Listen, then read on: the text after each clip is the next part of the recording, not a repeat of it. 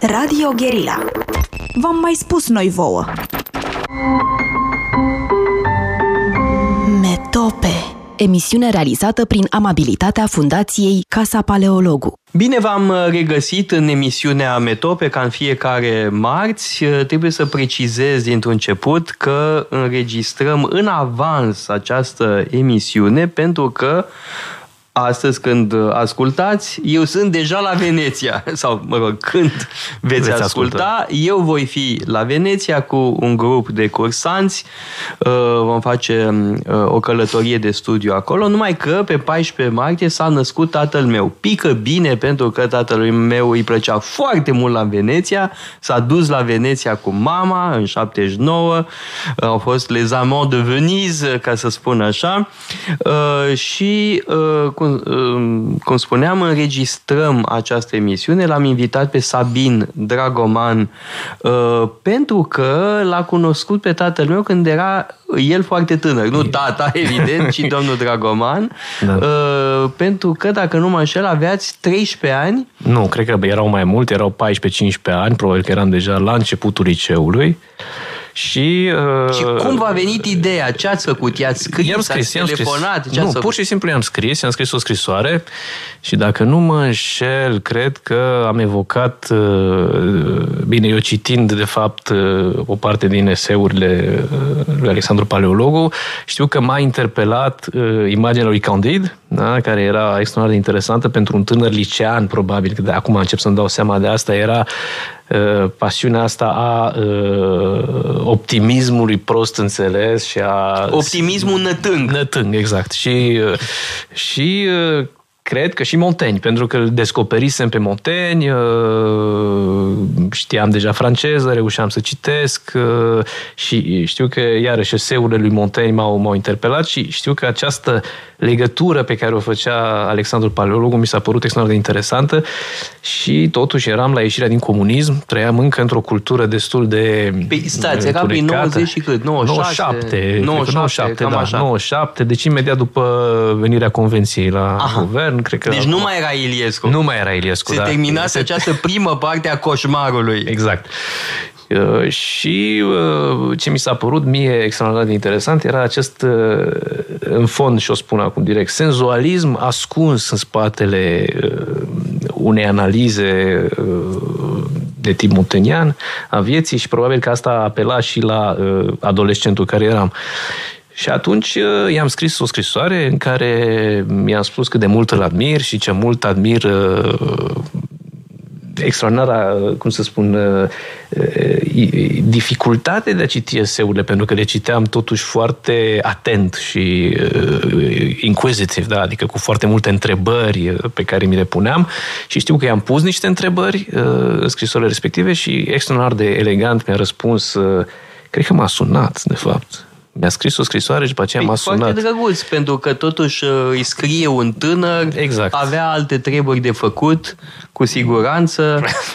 Evident. Uh, tuturor ni se întâmplă să nu răspundem la scrisori și uite că totuși a făcut Adică uh, și nu sunteți singuri. Asta e o, o, un aspect foarte simpatic uh, al personalității lui, că răspundea la asemenea scrisori. Să ne gândim că el era parlamentar. Da? E, deci, bun. Asta... Bun, dar totuși, adică și asta, pe păi la nu, câți da. mulți idioți sunt în Parlament. Da. Asta e mânca în plus din timp. Da, îi deci, mânca din timp, e adevărat. Asta, asta arată cât era de... Și uh, știu că m-a invitat, am venit aici, în celălalt salon, și am avut o discuție, cred că de două sau de trei ori, uh, mai lungă, de vreo două ore, în care am discutat despre ceea ce știam și eu să uh, citisem din uh, Montaigne în momentul respectiv. Deci de câte ori l-ați văzut? De trei ori? De trei ori, cred, da, de trei ori. Știu, pe da. parcursul a mai multor ani. Mm, cred că sunt 2-3 ani, exact, exact. Aha. Și după aceea au mai existat niște apeluri telefonice în care am stat de vorbă. Și știu dar... că i-ați dat uh, o ediție din Montaigne. Montaigne, da. Uh, o avem sus. Nu o folosesc. Uh, folosesc altă ediție, ediția Folio, că e mult mai, uh, mă rog, up-to-date da? Uh, dar uh, ediția de la dumneavoastră stă bine și de altfel a și luat, cred, dacă nu mă înșel, uite, nu, nu mai sunt așa sigur, dar mi se pare că a luat volumul 3 uh, din Montaigne cu el la spital, la spital, odată când a avut o problemă de sănătate în 2003, uh, ceea ce e, uh, mă rog, destul de rău prevestitor, pentru că în volumul 3, 3 este critica medicinei, exact. în uh, faimosul uh, eseu de l'experience. O critică și... devastatoare a medicinei, a medicinei da. și să te duci la spital, spital cu uh, Montaigne nu e foarte încurajator și, într-adevăr, stârnise o rezmeriță acolo în reanimare. Săracul, da. Pe de altă parte, și poate volumul cel mai cinic, un pic cel mai puternic uh, al lui Montaigne, nu? Ultimul volum e... Uh, da, era volumul preferat al lui tata. Uh, spun asta pentru că acum apare la Humanitas, să slavă Domnului, această um, ediție, nouă ediție, nouă traducere și foarte frumoasă, foarte plăcută la ochi. La ochi. Așteptăm cu toții volumul 3. Au apărut primele două volume, așteptăm volumul 3, ori volumul 3 este uh, poate cel mai simpatic.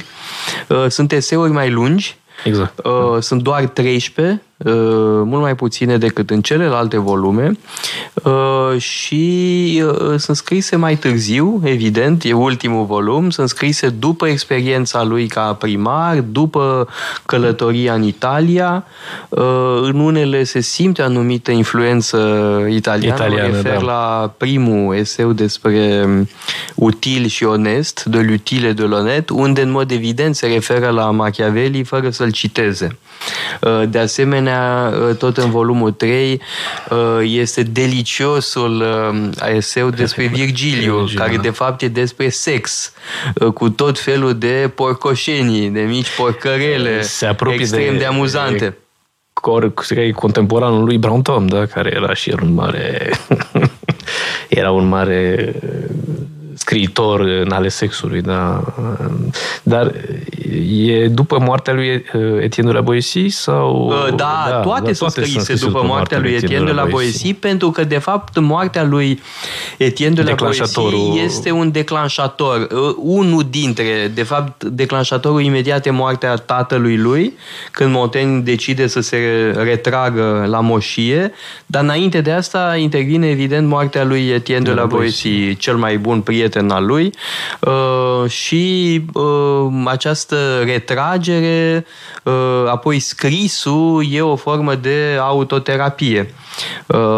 De alminteri, um, e o carte foarte bună a lui Michael Screech, nu știu dacă o știți, Montaigne and Melancholy. Da. Uh, tata nu citise, dar i-ar fi plăcut dacă ar fi citit-o. Uh, Michael Screech, uh, fiind un, unul dintre marii specialiști în Montaigne, a făcut o traducere superbă în engleză. E utilă și pentru noi. Uh, chiar și pentru cei care știu bine franțuzește, e foarte utilă ediția lui Screech, uh, pentru că traducerile lui, alegerile lui sunt uneori uh, um, foarte interesante da? și le explică. Da? Sunt note foarte utile în subsol. E genul de autor pe care, chiar dacă îl citești în original, e bine să-l traduci într-o traducere bună. Corect, da. Poate că aici iarăși, bine, asta e o clișeu, poate, dar în care anglosaxonii interpretează mai bine pe francezi și francezii interpretează mai bine pe anglosaxoni, într-un anumit sens, adică sunt mai... Uh, Bun, uh, la ce vă, risc, vă referiți? Că cea mai bună carte despre Statele Unite e cartea lui, lui Tocqueville. Tocqueville. Da, da, și cred că Tocqueville îl înțelege mai bine pe Burke în aplicarea lui față de Franța, adică înțelege, citește mai corect uh, analizele lui Burke despre Revoluția franceză decât o face Burke, de fapt. Adică, și, adică cine citește pe Tocqueville înțelege mai bine iarăși. Ce vrea să spună Burke. Să spună Burke da, da. Mie mi se pare că e destul de... Adică trebuie citit împreună. Din perspectiva asta spiritului revoluționar și a radicalismului. Da, revenind, uh, când aveați, uh, nu știu, 14-15 ani, uh, că vorbim despre tata, nu? E 14 martie. Va fi 14 martie când se va difuza, se va difuza. emisiunea. Ce ați citit de el înainte de a-l întâlni? Păi, primul și primul era bunul simț ca paradox. Da? Deci asta a fost, eseurile de acolo sunt ceea ce m-a determinat să, să iau legătura. Da? Deci era, era cartea fundamentală în care se discutau lucruri pe care uh, un tânăr de liceu nu le abordează în felul ăsta, inclusiv trecând prin literatura, să zicem, din uh, curicula, curiculumul uh, general care se utilizează în liceu. Da, sunt toate e, partea asta de tratarea vieții, da, de tratarea momentelor importante din viață, care sunt, e, cum să spun, e, sunt foarte interesant tratate, fără să existe o, e, cum să spun, o foarte lungă trecere prin tot felul de e, analize și de, cum să spun eu, reflexii punctuale. De-aia cred că asta m-a, m-a impresionat foarte mult și nu știu ce aș putea să spun acum, nu știu, nu vine în minte păi, o... e foarte mult ce ați spus, dacă Bunul Simț ca Paradox e o carte foarte proaspătă uh, pentru cineva tânăr, uh, fără îndoială, așa e. De interesant că Bunul Simț ca Paradox și acum este marele asta, hit. Asta, asta vreau să În spun continuare se vinde cel mai bine, uh, în detrimentul unei cărți uh, Spiritul și minunate, litera. care e Spiritul și Litera. Litera, da. Spiritul și Litera e prima carte a tatălui meu, este excelentă. Uh, Însă a fost eclipsată de Bunul Simț ca Paradox. Mie nu mi se pare că e mai puțin bună. Dar cred că Uh, chiar el mi-a scris în dedic în dedicarea pe care mi-a făcut-o pe Bunul Simț ca paradox sau nu, pe Spiritul și Litera, că este o carte deja veche, a scris, cu semnul întrebării. Adică era un pic conștient de faptul că uh, nu, poate nu era receptată uh, corect, nu, nu-mi dau seama exact la ce se referea. E interesant asta de... Deși, e, repet, e o carte absolut remarcabilă. Absolut remarcabil, exact. Ea este Uh, mult mai profundă, de fapt, decât... uh, Sau nu știu dacă e mai profundă, e mai articulată, poate, decât Bunul Simț ca paradox. Uh, Bunul simț ca paradox are acea prospețime, acel ritm, uh, da, Exact. texte scurte, incisive, uh, chiar și când nu are dreptate. Uh, Unde n-are E dreptate? plăcut scris, mă refer, de pildă la unele scrisori din Italia, cu care evident că nu sunt deloc de acord. De ce? Uh, îmi spune despre Rafael că e un pictor oficial, uh, uh, că San Pietro este o hală a vanității și nu mai știu cum formulează. Da, da. Asta este exact ce numea Carl Schmitt afectul antiroman și îi spuneam, da tata, uite, afectul antiroman și râdea, era de acord. Îi, îi mai spuneam că se plânge în, uh, într-una dintre scrisori că nu l-au lăsat să intre în picioarele goale sau cu sandale și în șorți. Și am spus, bine ți-au făcut, tata, bine ți-au făcut că nu te-au lăsat. Cum erau să te lase așa, ce să cauți în San Pietro în șort? Bine ți-au făcut că te-au dat afară. Uh, și, Cine mă era rog, papă? era de acord și el. Cine era papă? Era Ioan Paul deja, nu? Nu, nu, în 68 era Paul al Al șaselea. șapte- șaselea. Da, bietul papă n-avea nicio vină. Era oia de la Evident. intrare, dar bine au făcut. Avea dreptate paznicul să nu lase. Cu tot spiritul Vatican II care era proaspăt. Da. Dar nici acum nu, Nu poți, n-ai, merge așa să intri oricum la San Pietro. Și au perfectă dreptate. Chiar la câți turiști sunt acolo care vin Acum. la puhoaie de turiști și atunci erau turiști mulți. Erau turiști nu la mulți, fel dar de nu mulți, erau acum și nu la fel puhoaie. de... puhoaie de turiști și sunt exasperanți. Adică eu, eu simpatizez cu bieții paznici. Eu, de nu, eu n-am fost la Veneția, de exemplu, deși sunt un mare fan al lui Casanova ca scriitor. Uh, tocmai din cauza asta. Da? Deci și Florența n-am reușit să o văd, din cauza că mi-e teamă de... Dar trebuie depășită teama Mi-e greu, asta. mi-e greu. Trebuie să ai o atitudine de detașare interioară față de puhoaiele din jur. Quand elle vous pousse, Da, chiar și atunci când te împing, da? Cum uneori e la Vatican, așa e o, un val. Da, un care... val, da, și uh, om lângă om, dar trebuie să ai capacitatea de a te detașa. Uh, Bun, și dacă încerci să te detașezi și uiți să vii îmbrăcat, imediat ești castigat, ca să zic așa. Nu? Păi Adică... nu, detașarea interioară față de îmbulzeala din jur. Da? Și uh, se poate practica așa, sau trebuie Da. luată ca un uh, exercițiu spiritual. Dar peste tot e la fel și la Louvre e la fel Evident, și în toate evident. marile muzee, la Așa e. National Gallery, la British Museum, peste Da, tot unele e. le-am văzut înainte să-mi dau seama de angoasa pe care mi-o creează. Uh, Dacă să mă întorc la bunul simț ca paradox, mie mi s-a părut, uh, e inclusiv partea asta a tratării iubirii, îmbătrânirii, adică lucruri care, uh, pe care un, un elev și la ieșirea din comunism și chiar și acum, da, nu le are tratate în niciun fel. Mm-hmm. Bun, citisem, țin minte că chiar în a 9 a început să citesc dialogurile lui Platon sau în a 8 nu mai știu când, destul de devreme, poate că prea devreme pentru mine. Niciodată nu-i prea, prea devreme, devreme pentru da. a-l citi pe Platon. și știu că discutam uh, cu tata diferite lucruri și uh, tipul ăsta de filozofie care pare practică, da, care, dar care este filozofia în sensul în care o și tratează Alexandru Paleologu, mi se pare fundamental. Da? Și sunt chestii geniale acolo, cum este partea asta a faptului că bunul simț este filozofia însăși sau uh, că răutatea, că prostia adevărată e răutatea. Sunt lucruri care iluminante, pur și simplu, da, da, pe care... Da, uh, da vorbeați îmbătrânire, ori îmbătrânirea e mai degrabă o temă importantă despre lucrurile cu adevărat importante. E adevărat. Care e a, e a doua carte care se vinde foarte bine în continuare, dar sunt cele două care uh, au cel mai mare succes. E vorba de dimensiunea, probabil. Uh, bun, uh, cealaltă e mai mare. E mai mare, uh, dar tot lucrurile sunt... cu adevărat importante e destul de groșcioară. Acolo e titlul care face marketingul. Posibil, posibil. Sigur că la Polirom a apăruse o, un format foarte mic, uh-huh. așa, de buzunar, Poș, da. dar foarte dezagreabil la ochi, la ochi. foarte de necitit, exact. Noi l-am scos acum în altă variantă, mult mai aerisită și are destul de multe pagini. Da? Și e o carte uh, minunată și ea, dar Plus. cred că trebuie să luăm o scurtă pauză publicitară și revenim apoi uh, pentru a doua jumătate a emisiunii. Metope Emisiune realizată prin amabilitatea Fundației Casa Paleologu. Am revenit în direct în emisiunea Metope. L-am ca invitat pe Sabin uh, Dragoman. Uh, vorbim despre tatăl meu.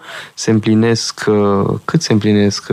104 de la ani de la nașterea tatălui meu. În 2019 am uh, celebrat uh, centenarul uh, și Sabin Dragoman, când era foarte tânăr, era în liceu, l-a cunoscut pe tata, i-a scris, tata i-a răspuns și de aia m-am gândit să avem această discuție, că nu e Uh, mă rog, unul dintre cei în vârstă care îl știau pe tata, uite, cu Șora aș fi putut da. să vorbesc că uh, evident despre uh, tatăl meu, dar da. țin foarte mult să arăt și această latură a lui tata de deschidere față de cei tineri, chiar foarte tineri. Și care, evident, că avea rolul ei în transmiterea unor lucruri, agățarea tineretului care ieșea din mizeria comunistă pentru a înțelege unele lucruri și a descoperi unele lucruri tant que faire se peut, adică atât cât se poate face, în sensul că uh, evident că nu aveam referințele culturale, nu aveam toți uh, accesul, eu am, uh, am avut norocul unei biblioteci acceptabile, cred eu, ceea ce îmi făcea posibilă lectura, dar cadrul în care eram, cultura socială, da, care și astăzi e o problemă, făcea să fie foarte dificilă transmiterea uh, Transmiterea uh, trecutului, evident că asta e o, un topos uh, foarte uzat în ziua de azi, da? deci transmiterea interbelicului, felul în care...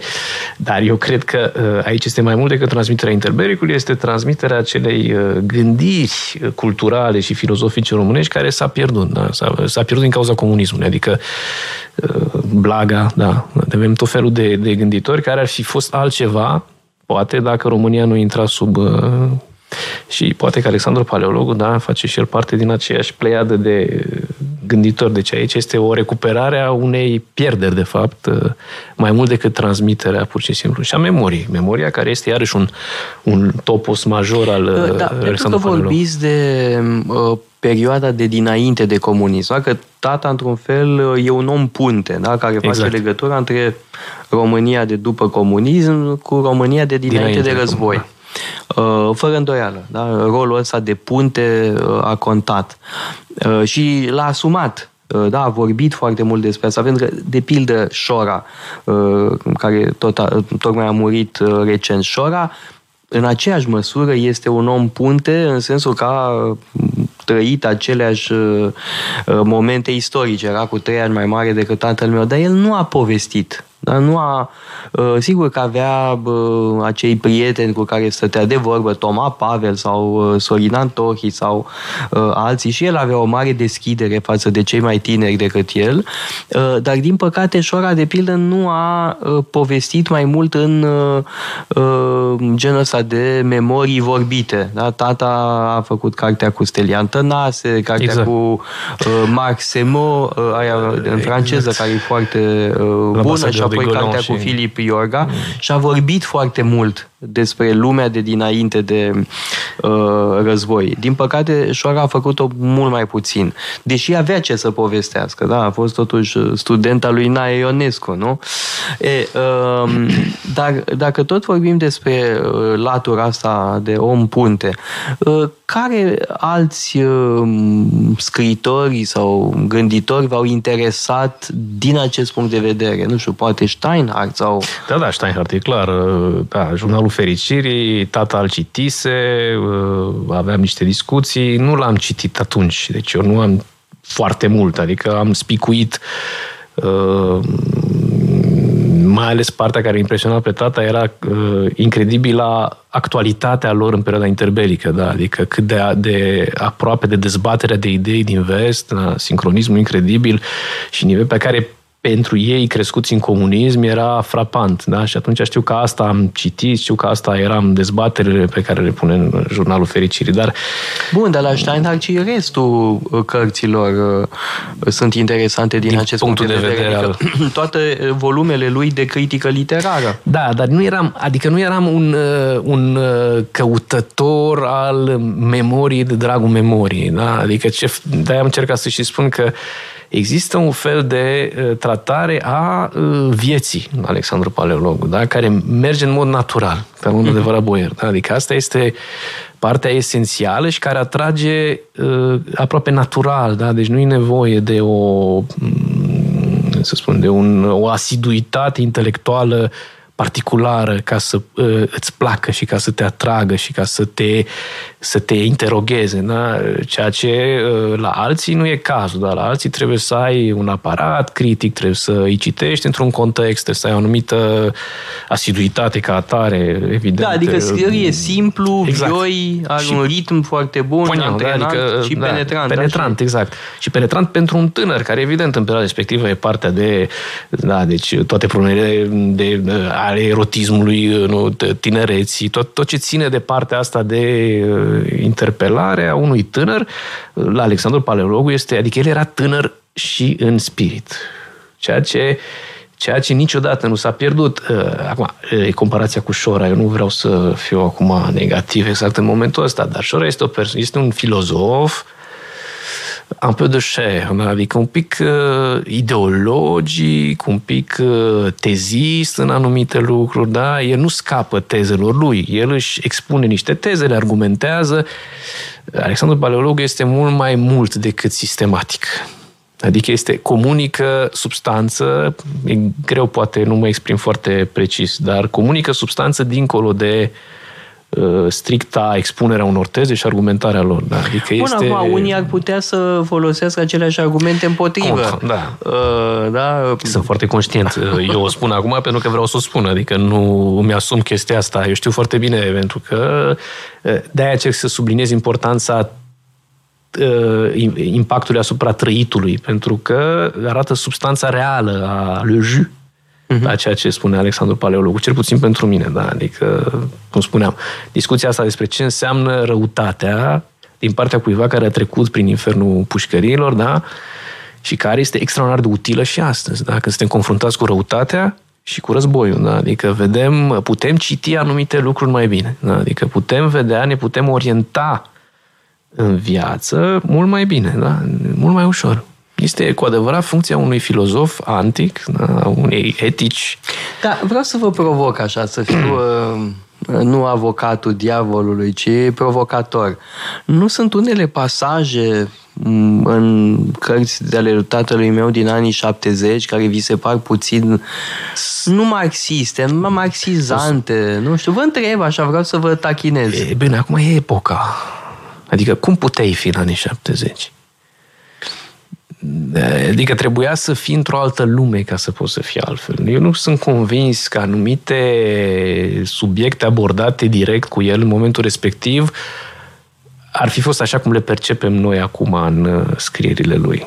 Chiar și atunci. Adică mie mi-e clar că, dar o spune el, nu, când se întoarce din pușcărie și are acest uh, să zic eu, alunecare către temele stângii și către un fel de înțelegere a unei vini de clasă, nu? Păi, nu vi se par niște prostii? Păi da, sunt niște prostii. da, da, dar, cum să spun, eu nu le-am citit ca un fel de certitudine, ci le-am citit ca un fel de, uh, iarăși, subiecte de discuție dureroase, dar pe care uh, era oricând dispus să le discute. Și mi se pare că este cu atât mai uh, respectabil pentru că arată capacitatea de a pune în discuție public niște lucruri pentru care a suferit pe care alții uh, le-ar fi ascuns Dumnezeu, refulat uh, de 15 ori. Mm, just, da. Uite, deci, o, o, o eu, de vedere foarte interesant. Eu cred că, deci, dacă e în ceva Alexandru Parelogul exemplar, este în curajul existențial și lumea nu vede asta. Mi-aduc aminte de o emisiune în care luase foarte tare la refec moralistul nostru de serviciu, Cristian Dorpopescu, în 2001. Da, și în care el la un moment dat a, a renunțat să mai uh, replice. Și țin minte că într-o, într-un de telefoane i-am zis, dar de ce ați, uh, nu știu, cu, cu colaborarea cu securitatea, cu... Și am zis, bă, da, zice, el, el mă iubește de fapt, uh, adică îi, îi place de mine, de-aia mă atac așa. Nu bun, cred. că poate că nu era așa, dar vreau să zic că există o capacitate de a trece peste lucruri care nu iese dintr-un fel de abandon, ci iese dintr-o survolare a lucrurilor, dintr-o depășire a lor, ceea ce... Uh, nu cred. Eu cred că e vorba de un resentiment uh, violent al lui, al lui da. CTP. Același da. resentiment pe care l-a avut și Liceanu, jurnalul de la Păltini și același da, da, da. resentiment pe care îl are Neamțu în uh, păi da, dar resentimentul filmulețul ăla pe care mi l-a consacrat și l-a făcut pe tata în ultimul da, hal. Iese din invidie. Da, și invidia e... iese dintr-o afecțiune față de modelul pe care îl lipești de persoană pe care o invidiezi. Și atunci, în sensul ăsta, bun, sigur că poate pare o speculație, dar cred că asta era și în sensul ăsta avea dreptate.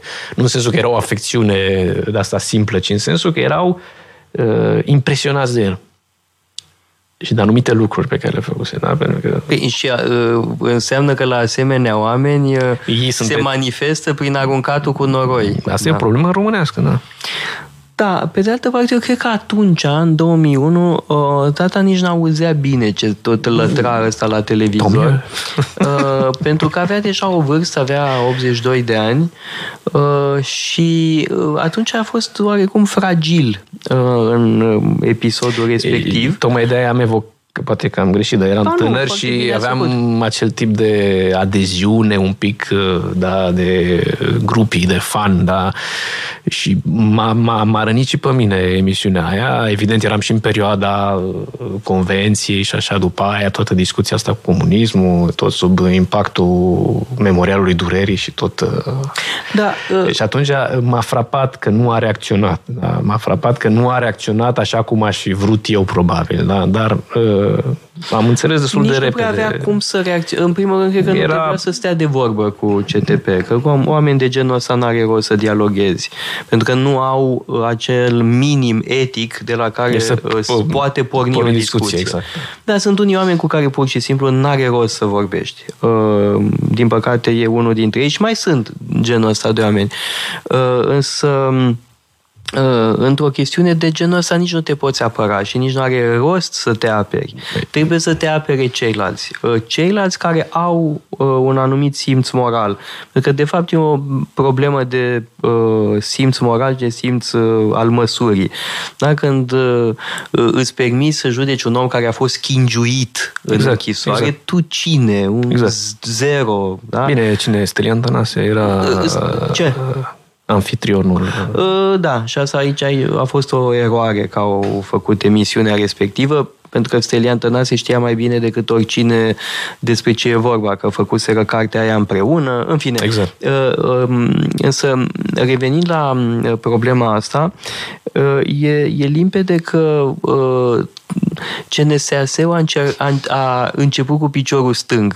Și a continuat cu și piciorul continuă tot cu piciorul stâng. Adică continuă la fel de penibil cum a început uh, și ce observăm uh, de atâta timp încoace este inversiunea totală a uh, criteriilor. Pentru că despre ofițerii de securitate nu se vorbește Nimic. deloc. Uh, Dacă cereți de pildă la CNSAS dosarul unui ofițer de securitate, nu vi se va da nimic, chiar dacă sunteți rudă.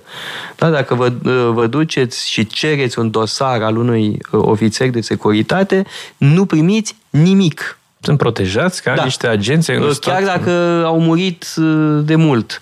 Da, este absolut revoltător. Da? Deci, practic, CNSAS-ul este instrumentul securității pentru a continua victimizarea celor care deja sunt victime. De fapt, asta este. Și e vorba de niște pretinși cercetători care, de fapt, sunt agenții uh, respectivelor uh, organe care continuă această operă de uh, cum să spun, de Maculare, de- de maculare a celorlalți a și, în memoriei. primul rând, de apărare a securității. De fapt, este o instituție care apără securitatea Exact. și îi, um, uh, cum să spun, îi uh, um, lovește din nou uh, Dacă pe nu-i cei care sunt deja victimizează, victime exact, ale exact. E în sensul că e- da. uh, securității. E clar că asta se întâmplă și asta e o mare problemă, într-adevăr. Că nu o să evocăm numele persoanelor respective, dar am văzut cu toții da, vis-a-vis de fenomenul Pitești și alte lucruri de tipul ăsta. Da. Dar spuneți Dar inclusiv cartea, scuze, cartea de dialoguri cu Stelia Stelia Antanase Antanase. și prin ea am intrat, pentru că ea a fost, de fapt, primul volum pe care l-am cumpărat la Sinaia odată și îl citeam Când a era apărut înainte în de 95. liceu. Exact. Și în 95 cred că l-am cumpărat. De-aia mi-aduc aminte de... Cred că ea a fost, de fapt, prima carte care m-a, m-a, m-a, m-a interpelat pentru că, evident, trata de Bucureștiul vechi. Da, deci Bucureștiul Da, și e vorba plimbările- mult despre Monteni. Montaigne, în exact. sfidarea E, memoriei. exact, e Montaigne. Așa am intrat uh, să citesc Montaigne, de fapt. E mult Montaigne, e și Candide uh, și uh, e toată această amărăciune filtrată, boierește a suferinței distrugerii și astăzi, uh, că stăteam și mă gândeam într-o zi cum e să privim astăzi Bucureștiul și cât de, uh, cât de frumos era Bucureștiul în anii 80 din perspectiva faptului că încă avea arhitectura respectivă, te puteai plimba Deși deva- demolase foarte mult Ceaușescu. Dar da. aici, pe străzi, în anii 80, într-un octombrie, când mi plăcea lui Alexandru Paleologu din cauza luminii speciale, ar fi fost o, încă o plăcere. Astăzi este absolut uh, distrus. Da? Deci este mult mai murdar și mai vulgar decât era atunci. Uh, Și încă aici avem noroc. Uh, Exact. Nu au apărut prea multe blocuri uh, noi. Uh, E o clădire acolo unde este Entrepreneurship Academy, care este o oroare, că o Da, și clădire aici, lângă sinistră. biserică, lângă... Lângă biserică, într-adevăr, da, evident. Și asta se vede de peste tot, exact. măgăoaia aia îngrozitoare. Adică această metodă clar de a închide perspectivele și de a, de a marca teritoriul care este... Deci de-aia zic că este o barbarie incredibilă. Atunci era barbaria comunistă, sărăcia, da? dar era o sărăcie curată în sensul ăsta. Adică oamenii erau săraci, punct. Astăzi avem uh, o vulgaritate peste tot. Da? Și nu te mai poți plimba. Adică, Dar nu ai je unde vous să te défie. plimbi. Mai puteți să mai mergem N-ai de aici unde până la să te intersecție. plimbi în București, Am da. fi aruncați de mașini pe trotoare, pe trotoare să alte mașini, uh, adică uh, să ai răgazul să discuți mergând în baston. Vă dați seama ce, ce, ce lux erau anii 80 din perspectiva asta. Sigur că e o exagerare. Da, tata era un mare amator de plimbări. Îi plăcea foarte mult să se plimbe, gândea uh, plimbându-se. Uh, țin minte că cu mama se plimba um, prin tot felul de cartiere mărginașe ale Bucureștiului. Nu, nu dans le beaux quartiers, da? nu doar în cartierele frumoase, uh, da, pe la Mahala. Îi plăcea Altceva să care nu se plimbe. mai poate astăzi, da? Da. Uh, și acum, într-adevăr, e mai greu, pentru că uh, și mie îmi place foarte mult să mă plimb. Da? Când ajung într-un oraș uh, decent din Europa, mă plimb uh, non-stop.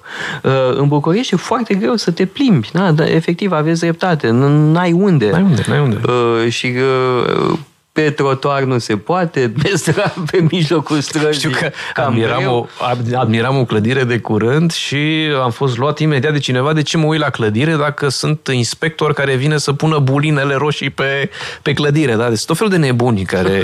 Era proprietarul casei. Probabil, da, da, da. Și m-a luat la, la goană uh, pentru că mă uitam la clădire, deci numai e, inclusiv actul E în bun, sine asta al... nu se întâmplă prea des. Genul ăsta de prostie. Ați dat de un imbecil. Am mai dat de unul cu, cu un an înainte care... Mi-aduce, da. Mi-aduc aminte de o întâmplare care nu are legătură cu asta, cu uh, casele. Noi uh, nu aveam uh, lopată pentru ca să aruncăm Zăpadă. zăpada de pe terasă. Uh, Lopată specială, de asta de lemn pentru uh, zăpadă. Și tot căuta tata prin magazine, nu găsea nicăieri și într-o bună zi vede pe un tip înalt așa, cu o lopată uh, pe care o porta pe umăr, cu cizme înalte și îl, se duce către el și îl întreabă, bună ziua domnule, unde ați găsit lopata asta? Și el îi răspunde, n-am găsit-o domnule, e a mea. deci tipul ăsta de imbecil da. Însă, uh, revenind, îi plăcea foarte mult să se plimbe și asta se vede de altfel și în uh, Bonosinska Paradox, da? elogiul pietonului. Da? Spune că Exact, civilizația înseamnă uh, accentul pus pe pieton. Și dacă nu mă înșel, e relativ la Siena, da? La, la... Uh, Da, dar e o teorie generală Absolut. și este perfect valabilă. Uh, Acolo unde pietonul este uh, oprimat, cum e la noi, este barbarie. Este tot să Dar fie. este barbaria oprimării pietonului. Cât uh, libertate pie- pentru pietoni, atâta Atâta civilizație. Exact. Exact. și este astăzi absolut uh, pregnant, adică vedem asta, da, Moscova e oprimantă pentru, da, Am fost o singură dată la Eu Moscova. n-am fost, Mi-a dar plăcut știu, enorm. E, e un oraș uh, fabulos. Dar au totuși, nu, nu, nu e ca la noi. Nu e ca au, la noi, uh, pentru nu, că- au uh, trotuare foarte largi și nu sunt mașini parcate peste tot pe trotuar. da, la noi se adaugă uh, balcanismul. Da. Nu, e, ca, e puțin ca la țară, că mergi pe uliță. Da? Noi avem Exact. în continuare... Uh, Uh, și poate că nu erau, nu știu, cine știe. Uh, pe străzile astea, de fapt, te, te plimbi ca pe ulițele din sat, pe mijloc. Da, dar nu e... Numai că la sat n-ai mașini care, să te merg gonească, repede. Exact. Da. Uh, și, mă rog, eu mai tot spun că uh, noi nu avem spitale, ci bolnițe. Da, sunt uh, locuri de exterminare, de fapt. e, să nu fim chiar așa de răi. Dar, locuri Dar unde nu te din duci cauza când ești medicilor bolnav neapărat, da. Și dacă Și- ai noroc, ieși de acolo. Exact. Dar uh, strămoșii noștri totuși aveau o gândire mai complexă pentru că bolnițele erau alături de biserici. Biserici, da. În uh, ansambluri. O vedem la colțea, da. Da. Și atunci, dacă scăpai, te Om, duceai eu- la biserică și Mulțumeai. aduceai mulțumire. Dacă nu, tot dacă la biserică. nu, tot la biserică, uh, unde nu e nici uh, întristare, nici suspin. da. da. Vreau să vă mai întreb ceva. Deci, citind uh, cărțile astea ale tatălui meu, deci înțeleg uh, Bunul Simț ca paradox, uh, despre lucrurile cu adevărat importante, uh, sfidarea memoriei, Memoriei, da. cam astea trei. poate- Ambasadorul Golanilor Mondiali. Ambasadorul Golanilor, care e foarte frumoasă. E o carte foarte Da, utilă da. pentru înțelegerea României. E din perioada respectivă asta, vreau să spun. da. Uh, și uh, asta va dirijat către alte lecturi, în afară de Montaigne, bineînțeles, a, alte m, uh, lecturi, alți autori pe care, de care v-ați atașat din cauza e sau grație interesant lui că tata. m-am dus către Casanova. Nu știu dacă el menționează pe Casanova explicit undeva. Uh, Cu siguranță o face, că l-admira ca scriitor. Ca scriitor. E- La asta mă și refer, nu la alte tipuri de speculații. Oh, Bun, bune și alea. C'est- c'est- C'était l'essentialism du 18 da? Adică, Da. Dar e clar că Casanova, pentru cineva care iubește franceza, asta este de fapt extraordinar la Casanova, este că e cel, unul dintre cei mai mari scriitori francezi că de secolul XVIII, fiind italian, da, adică venețian. E Casanova e, și e totuși o carte serioasă, adică mm, memoriile lui Casanova sunt totuși, uh, care acum au ieșit uh, de câțiva ani în versiunea reală, reală a manuscrisului, da? au fost descoperit în Boemia, în Cehia, a fost vândut, de fapt, uh, Bibliotecii Naționale franceze. Da, pentru că primele ediții sunt uh, curățate, curățate de un, da. da, curățate de un, uh, un autor francez din secolul XIX, dar nu complet, adică omul a înlocuit unele lucruri și altele mai puțin, dar uh, da, într-o... eu nu- chiar nu mă pricep la asta. Sunt diferențe uh, mari între noua ediție și uh, cele din secolul XIX? Uh, N-am citit noua ediție, am cumpărat-o de curând, deci aștept să ajungă, Uh, dar sunt două maniere, adică s-au descoperit și parantezele autorului respectiv și uh, de un, sunt anumite diferențe care au impact la nivelul filozofiei uh, lui Casanova. Da, sunt unele lucruri care au impact. N- N-aș spune că nu. Da, adică uh, e clar că senzualismul ca filozofie este un pic influențat. Și spun asta pentru că mi-am dat seama de poate de lucrul ăsta citind și memoriile cardinalului de Bernis. Da. Da, alea sunt geniale. da. Dar... Dar Trebuie spus pentru cei care ne ascultă cine e cardinalul de Berni. Da? Este evident cardinal, după cum uh, Ne spune. uh, se înțelege. Uh, A fost ministru de externe uh, în vremea lui Ludovic al XV-lea, uh, bun prieten cu doamna La de Pompadour. Pompadour, uh, protejat de doamna de Pompadour, uh, a fost ambasador la și ar- Veneția. Da, exact. Uh, și mai Artizanul, târziu, uh, mult mai târziu, ambasador la Vatican. Uh, unde a stat artizanul- mult de tot. unei întoarceri a alianțelor, da? Este artizanul, exact, artizanul a, uh, alianței dintre Franța și Austria, Austria, exact. împotriva uh, Prusiei. Prusiei. Uh, da, e un mare diplomat, a fost uh, urmat de alt mare diplomat, uh, Choiseul, Choiseul. Uh, iar memoriile lui sunt într-adevăr delicioase și uh, Casanova povestește ceva despre, Despre cardinalul de Berni. Berni, da. O poveste destul de pipărată, destul de... uh, Destul, destul de piperată, da. da. da. Legat de iubirile cu o uh, călugăriță...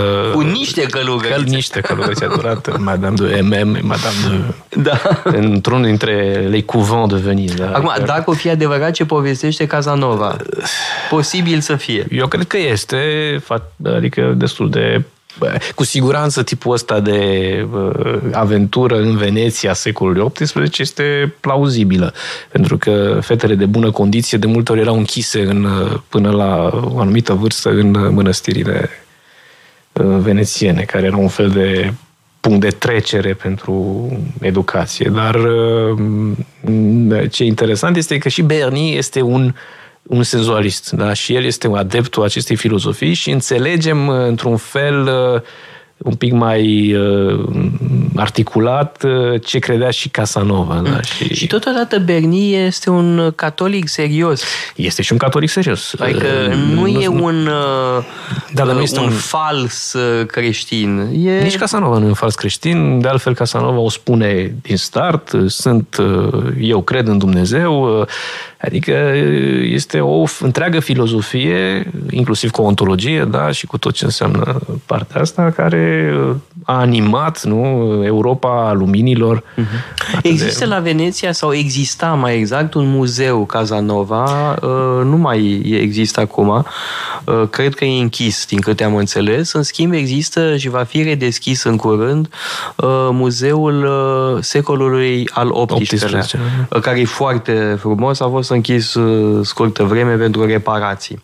Uh, Dar tot despre Casanova aș vrea totuși să evoc uh, două filme uh, extraordinare uh, și anume Casanova de Fellini, Da, uh, care bun, e un, un film filozofic, aș zice. e un da? filozofic, dar... Da. Uh, ce, aveți rezerve față Am de... rezerve față de veridicitate și față de fi- uh, fidelitatea Ah. față de Casanova a ambelor nu, filme. Nu e foarte aproape de... Nu este deloc, este chiar... Este o interpretare. Este o interpretare și o utilizare clișeistică, evident. Și o ale proiecție Casanova. a obsesiilor lui Fellini. Exact. Dar Așa Fellini e cum un- vedem și în alte filme de ale lui uh, Fellini. Bun, dar- dar mai e un alt uh, film care uh, mi se pare absolut genial, ăla chiar e genial, la Casanova. lui de Varenne, Da. uh, a lui Ettore Scola, În care Casanova e bătrân. uh, în care e jucat de, Mastroianni, Mastroianni, și care- este absolut delicios. Un Casanova bătrân, Cu Restif de la obosit, Bretonne, cu, cu- Restif de la Breton, da. uh, Restif de la Breton pentru cei care ne ascultă este un mare scriitor uh, francez și un mare pornograf. Pornograf, exact. care- Mare, mare pornograf. Mai puțin ca Brantôme, Și dar- uh, ca,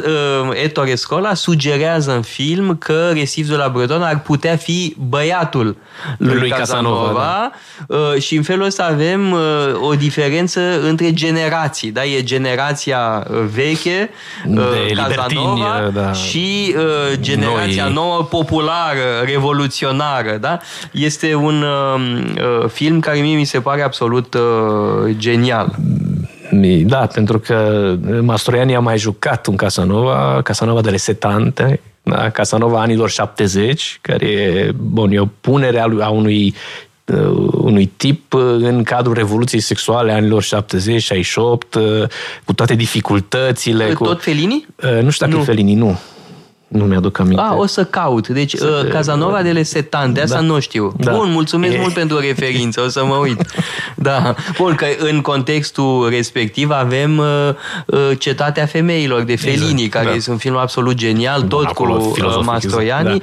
Uh, mulțumesc foarte mult, uh, Sabin Dragoman. Uh, îmi pare bine că l-am evocat împreună uh, pe tatăl meu. Emisiunea va fi, cum spuneam, difuzată pe 14 martie. Noi ne vom gândi uh, de la Veneția uh, la tatăl meu, care ar fi împlinit 104 ani. Mulțumesc încă o dată.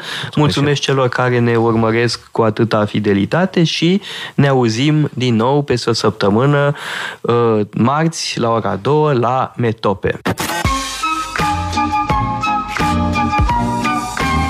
Metope. Emisiune realizată prin amabilitatea Fundației Casa Paleologu.